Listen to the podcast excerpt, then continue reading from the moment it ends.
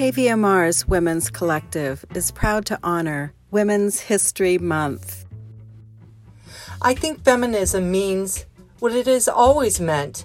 Women want to use all their gifts, all their talents, and be judged impartially for them. I don't think feminism has ever meant anything else. Erica Jong.